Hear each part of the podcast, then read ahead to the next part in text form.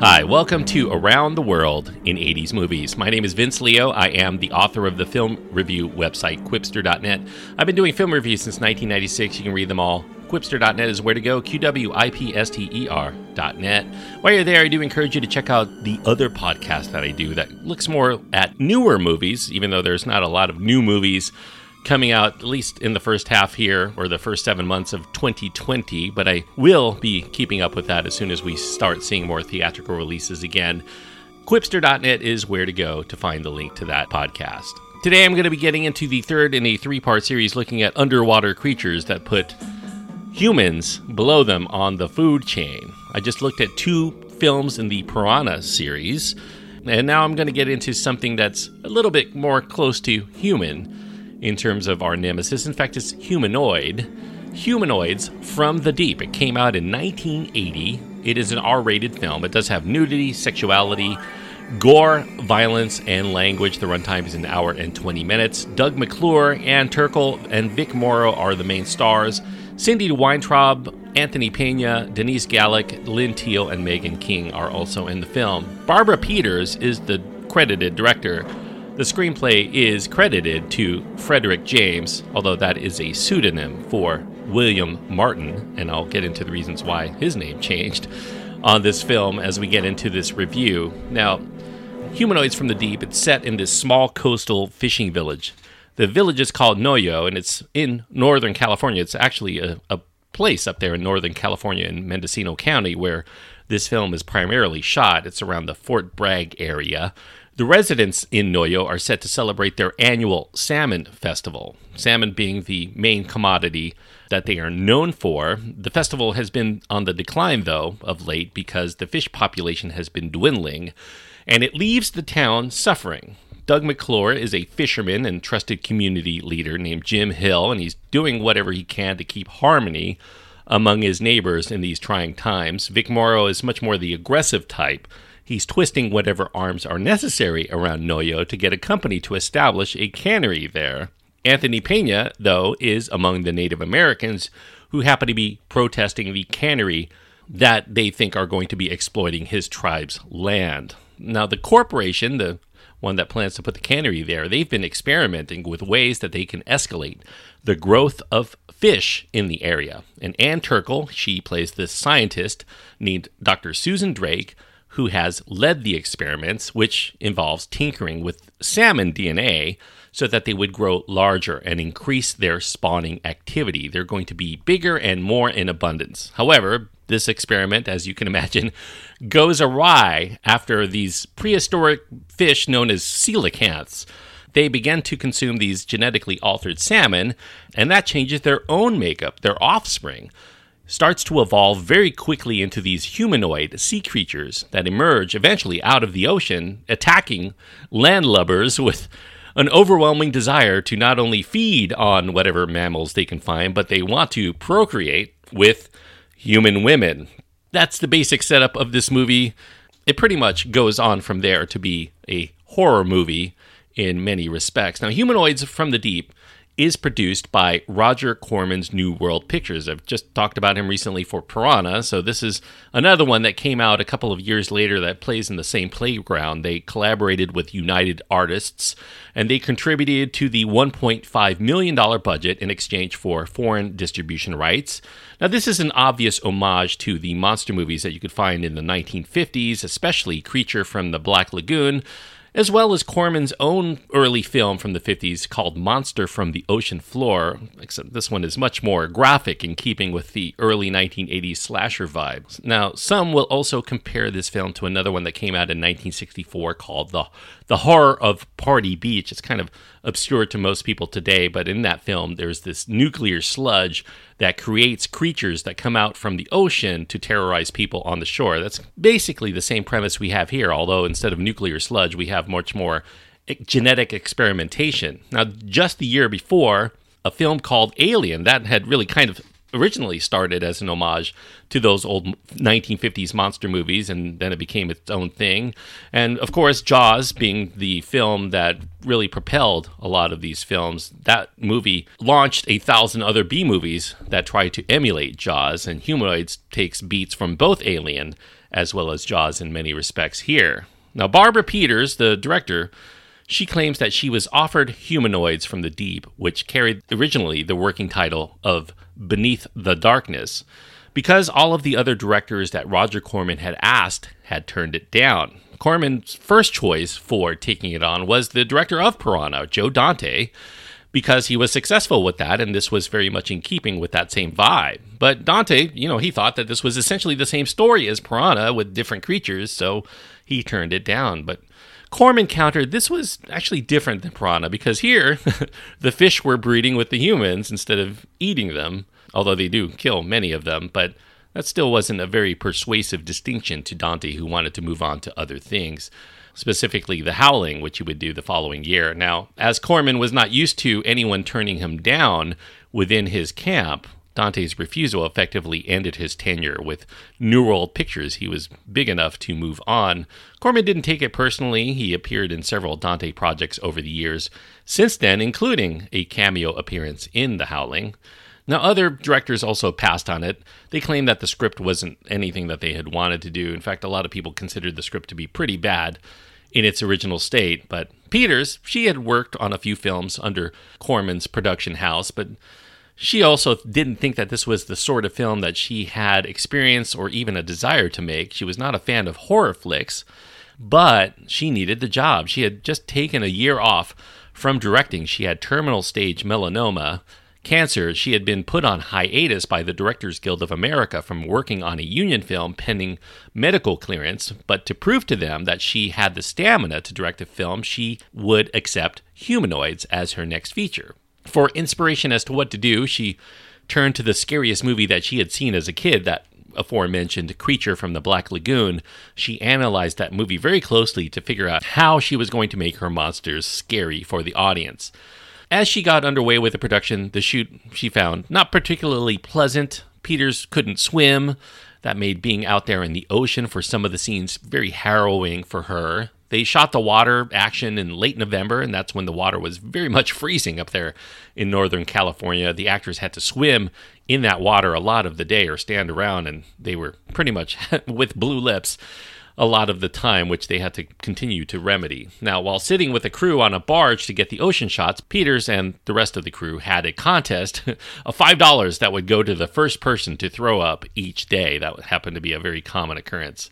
Now, Peeters wasn't just squeamish about the water. She also happens to be a major lover of dogs, and the script calls for several dogs to be viciously killed by these monstrous creatures, which she had a hard time trying to film herself. She said she could deal with the killing of a, a child that happens in this film, and also of all of the men, and even the sexual violation of the women that happens during this film. But when it came to portray the dog deaths, she left the set when the dogs were shown lying dead on the dock. She let somebody else shoot that, even though she knew that these were not real dogs with real deaths. Now, the fight scenes that are in this film, some brawls, proved to be a challenge for her as well, not only because there was not a fight choreographer to appear on the set, but because Vic Morrow, the actor whose character instigates most of these brawls, was a notorious klutz, and he had a very difficult time trying to look coordinated enough to pull off his fighting prowess effectively. So they had him have a gang of other people who would do the fighting for him. Doug McClure, he had experience being a stuntman before, he would have the action centered more around him to try to minimize using Morrow for much more than one well placed kick during a brawl. Both McClure and Morrow had their own issues during the filming of this. They both suffered from alcoholism, and they could get quite cranky if either of them either had too much or not enough of the alcohol. So they would have to ration them beers every couple of hours throughout the day to keep them from getting too dry or a little too tipsy to make it unpleasant for everybody else. Now, during the shoot, Peeters did get approved to return back to the Directors Guild.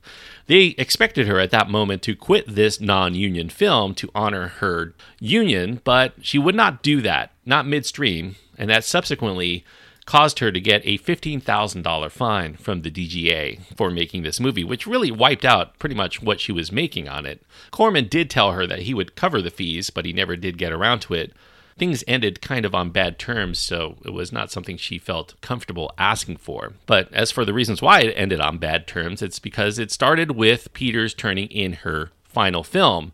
The film editor, Mark Goldblatt, he was piecing all of this footage together. He was feeling like things were not really popping as they should. Certain coverages were not adequate.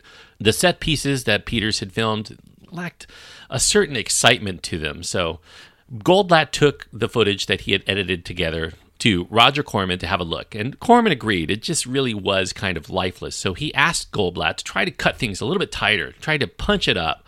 But even with this, the film just was a little bit too tame for the kind of movies that New World was used to putting out. And also, cutting it up this much reduced the runtime to a less than customary length for them. So, Corman he said that they needed to add more to this. So he initially told Peeters that they were going to change a few things to enhance not only the visual effects, but to add additional scenes to make this movie much more of a feature length. But as he began to look more closely at what needed to be added, Corman started to zero in on this notion that it was the rape scenes that were too subtle and that's why it seemed very tame.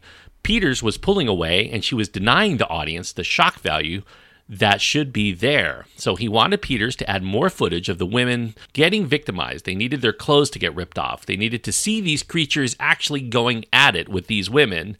But Peeters, being a feminist, she refused to direct rape scenes or overt violence against women as part of this pure entertainment flick. So Corman told her that if she's not going to do it, he's going to get somebody else to do it. And he allayed her outrage in that moment by saying that she was going to be consulted about the footage that they were going to add to it before it was put out for release.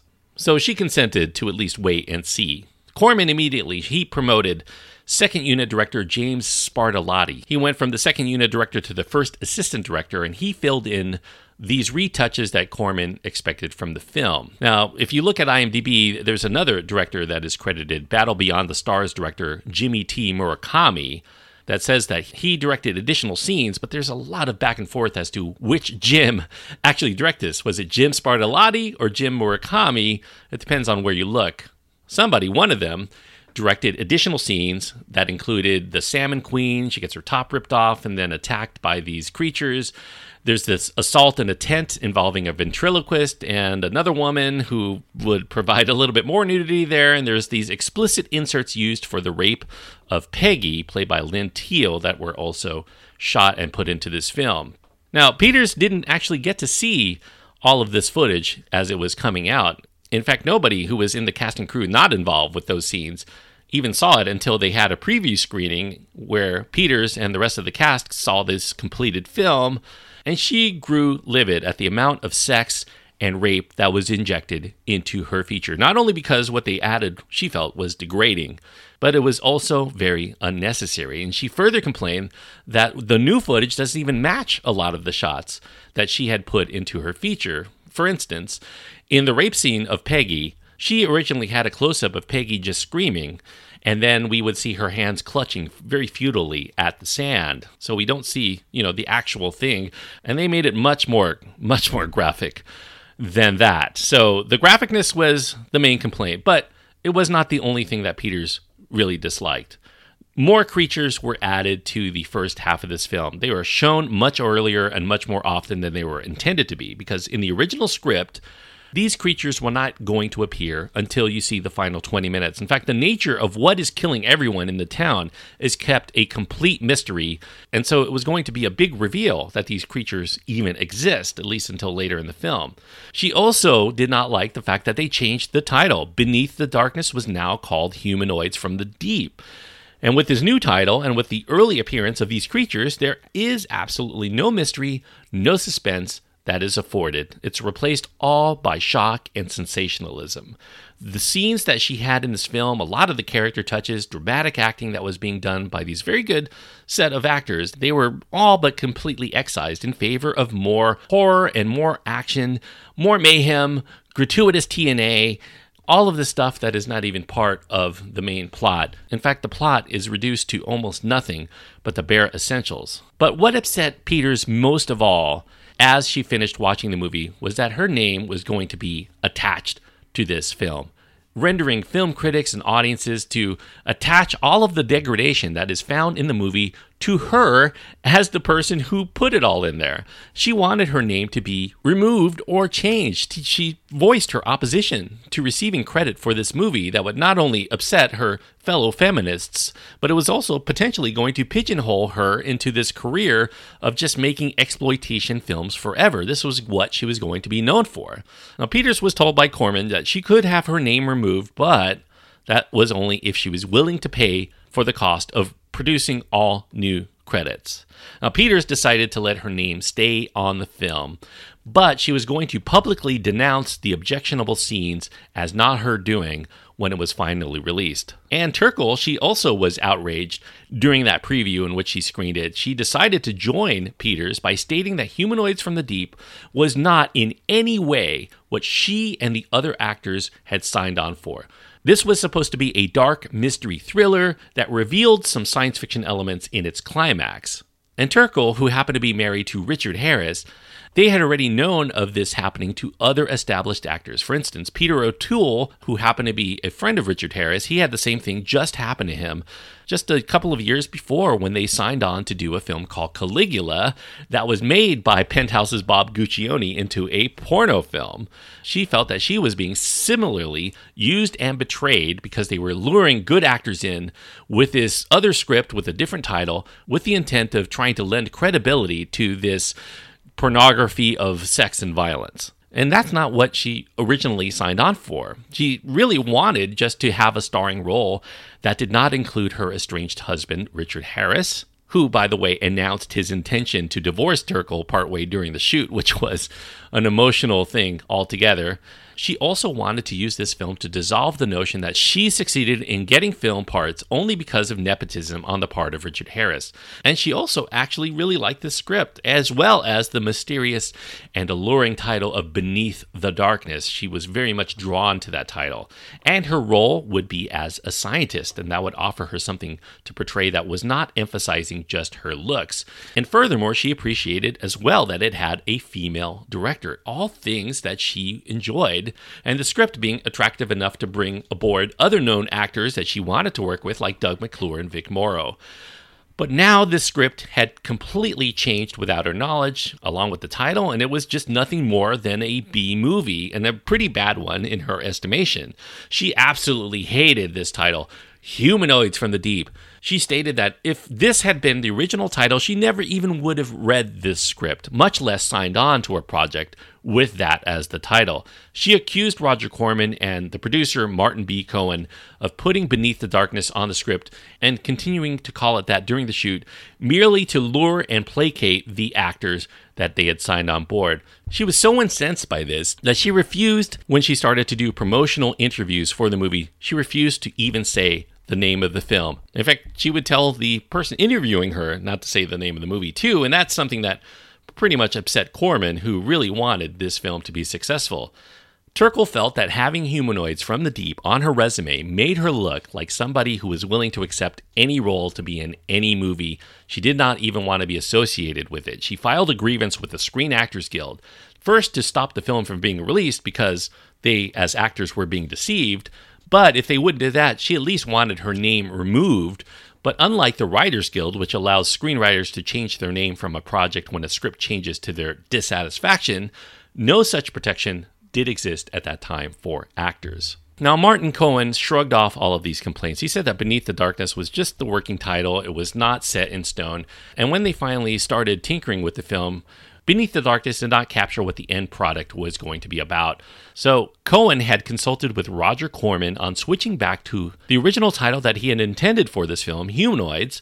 Humanoids for the Deep here because he wanted the audience to better know that this was the kind of movie that they were going to be seeing. Because Beneath the Darkness has really no explanation, and people were going to be going into it and completely revulsed by what they saw if they were thinking it was going to be just a mystery thriller. Now, as for the nudity, Cohen did state that there was no such thing in his mind as too much TNA. Well, except for having to clear it with the MPAA because they needed to do some toning down of the material, the excessive gore and the rape, because it was initially slapped with an X rating. So they had to do a little bit of trimming to get it down to an R rating.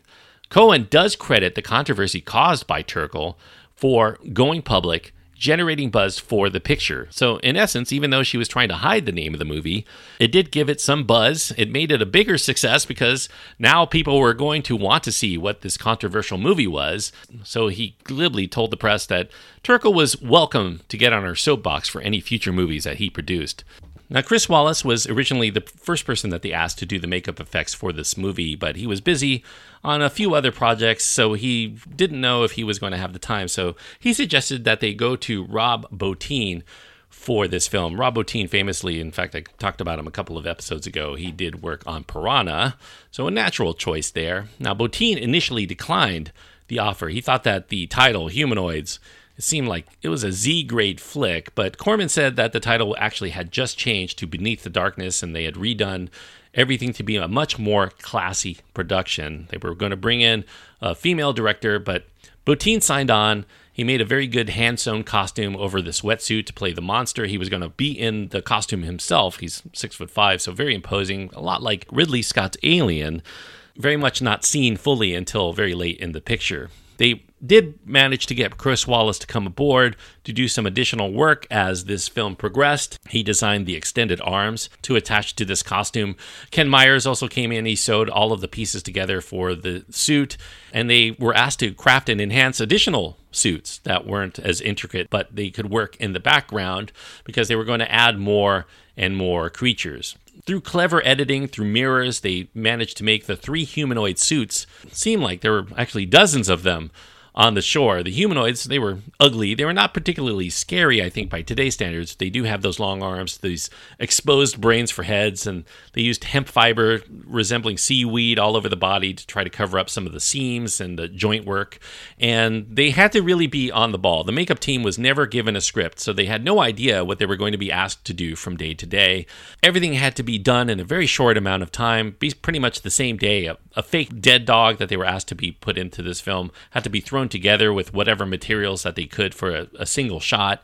Now, one day into the shoot, things started to get a little bit sour for Bottin. He was pretty much a young man, 19, 20 years old. He came to the set one day and he was told, get right down to the beach and he was asked to rip off the top from uh, Lynn Theel, Miss July 1975. She's credited as Lynn Schiller for this film.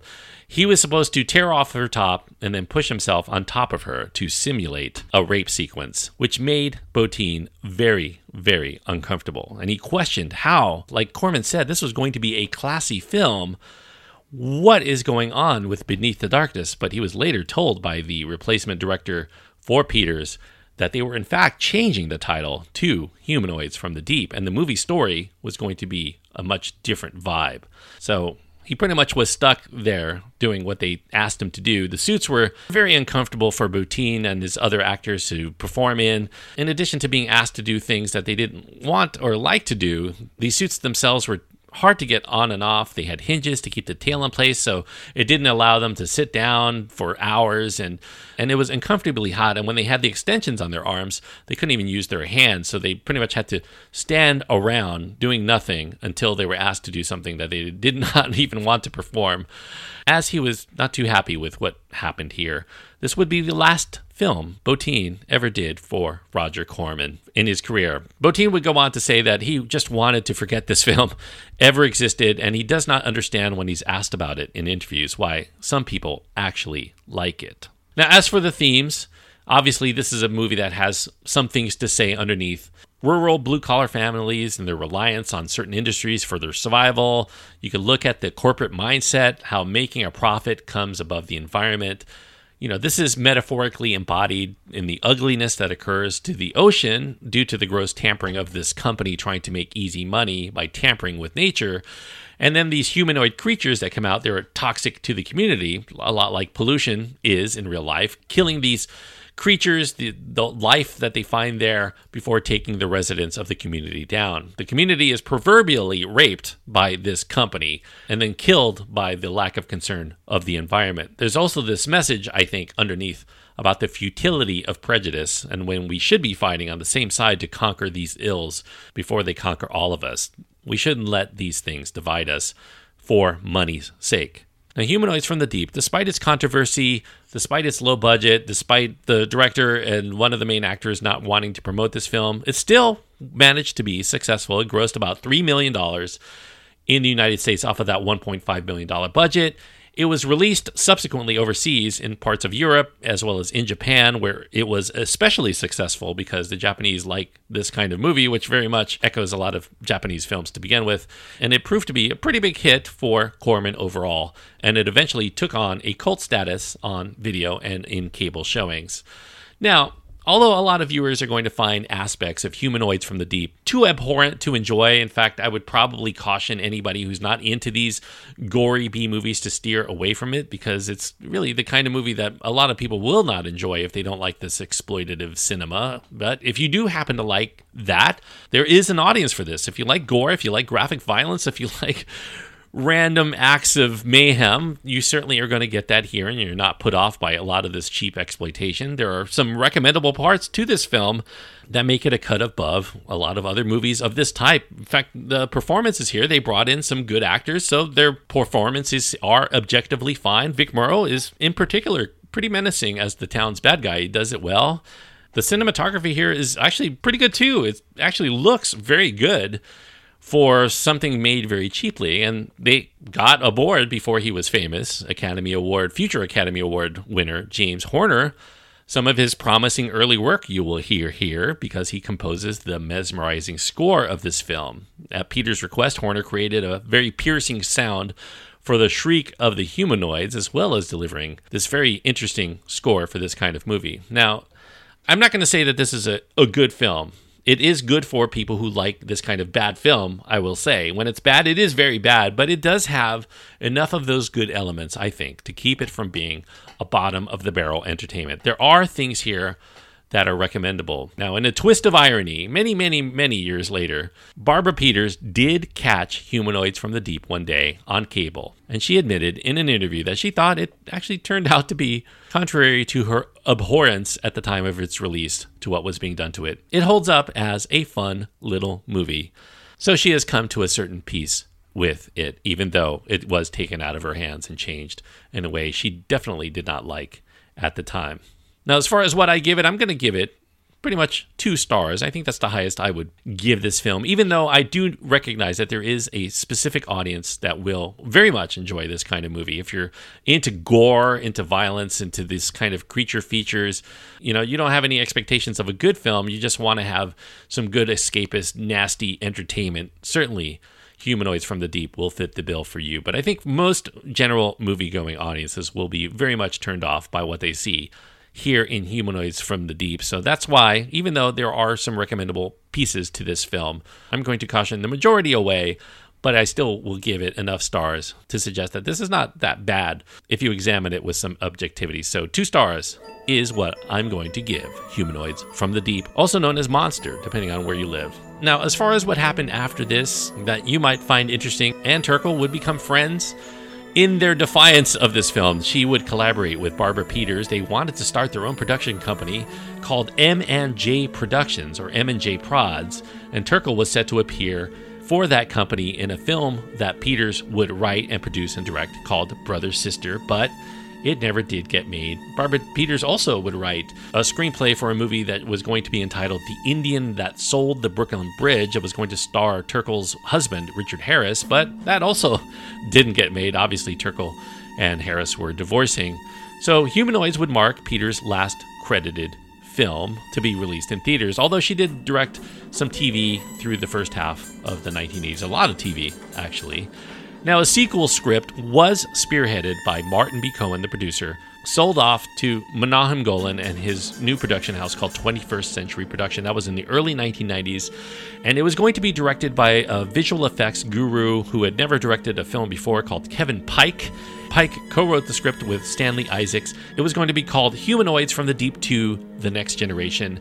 This feature promised humanoids that had learned in the interim the ability to talk, so we were going to have talking humanoids here, but the project did fall through when Golan's company started to encounter a string of financial failures, and they could not put the money necessary behind Humanoids from the Deep 2.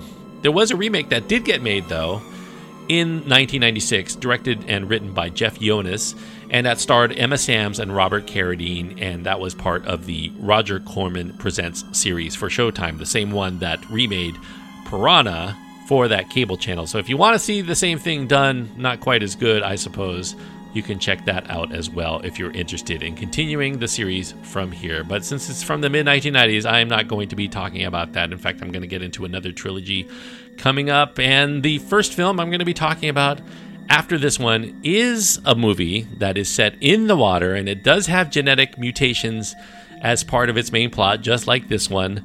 It is from the opposite side of the 1980s, from Humanoids from the Deep, from 1989 I'll be talking about Leviathan for the next episode. So if you haven't seen Leviathan, now these are not generally considered to be very good movies. So if you don't see it, I suppose I could forgive you. But if you want to keep up with the movies before I get to the reviews, you should check out Leviathan for next week from 1989. Now, if you have your own thoughts on humanoids from the deep, you can go to my website, Qwipster.net, to write to me. You can find links to my Twitter feed, Facebook page, Instagram to follow me, or contact me there too if you so desire. Until next time, thank you so much for listening and joining me on this trip around the world in 80s movies.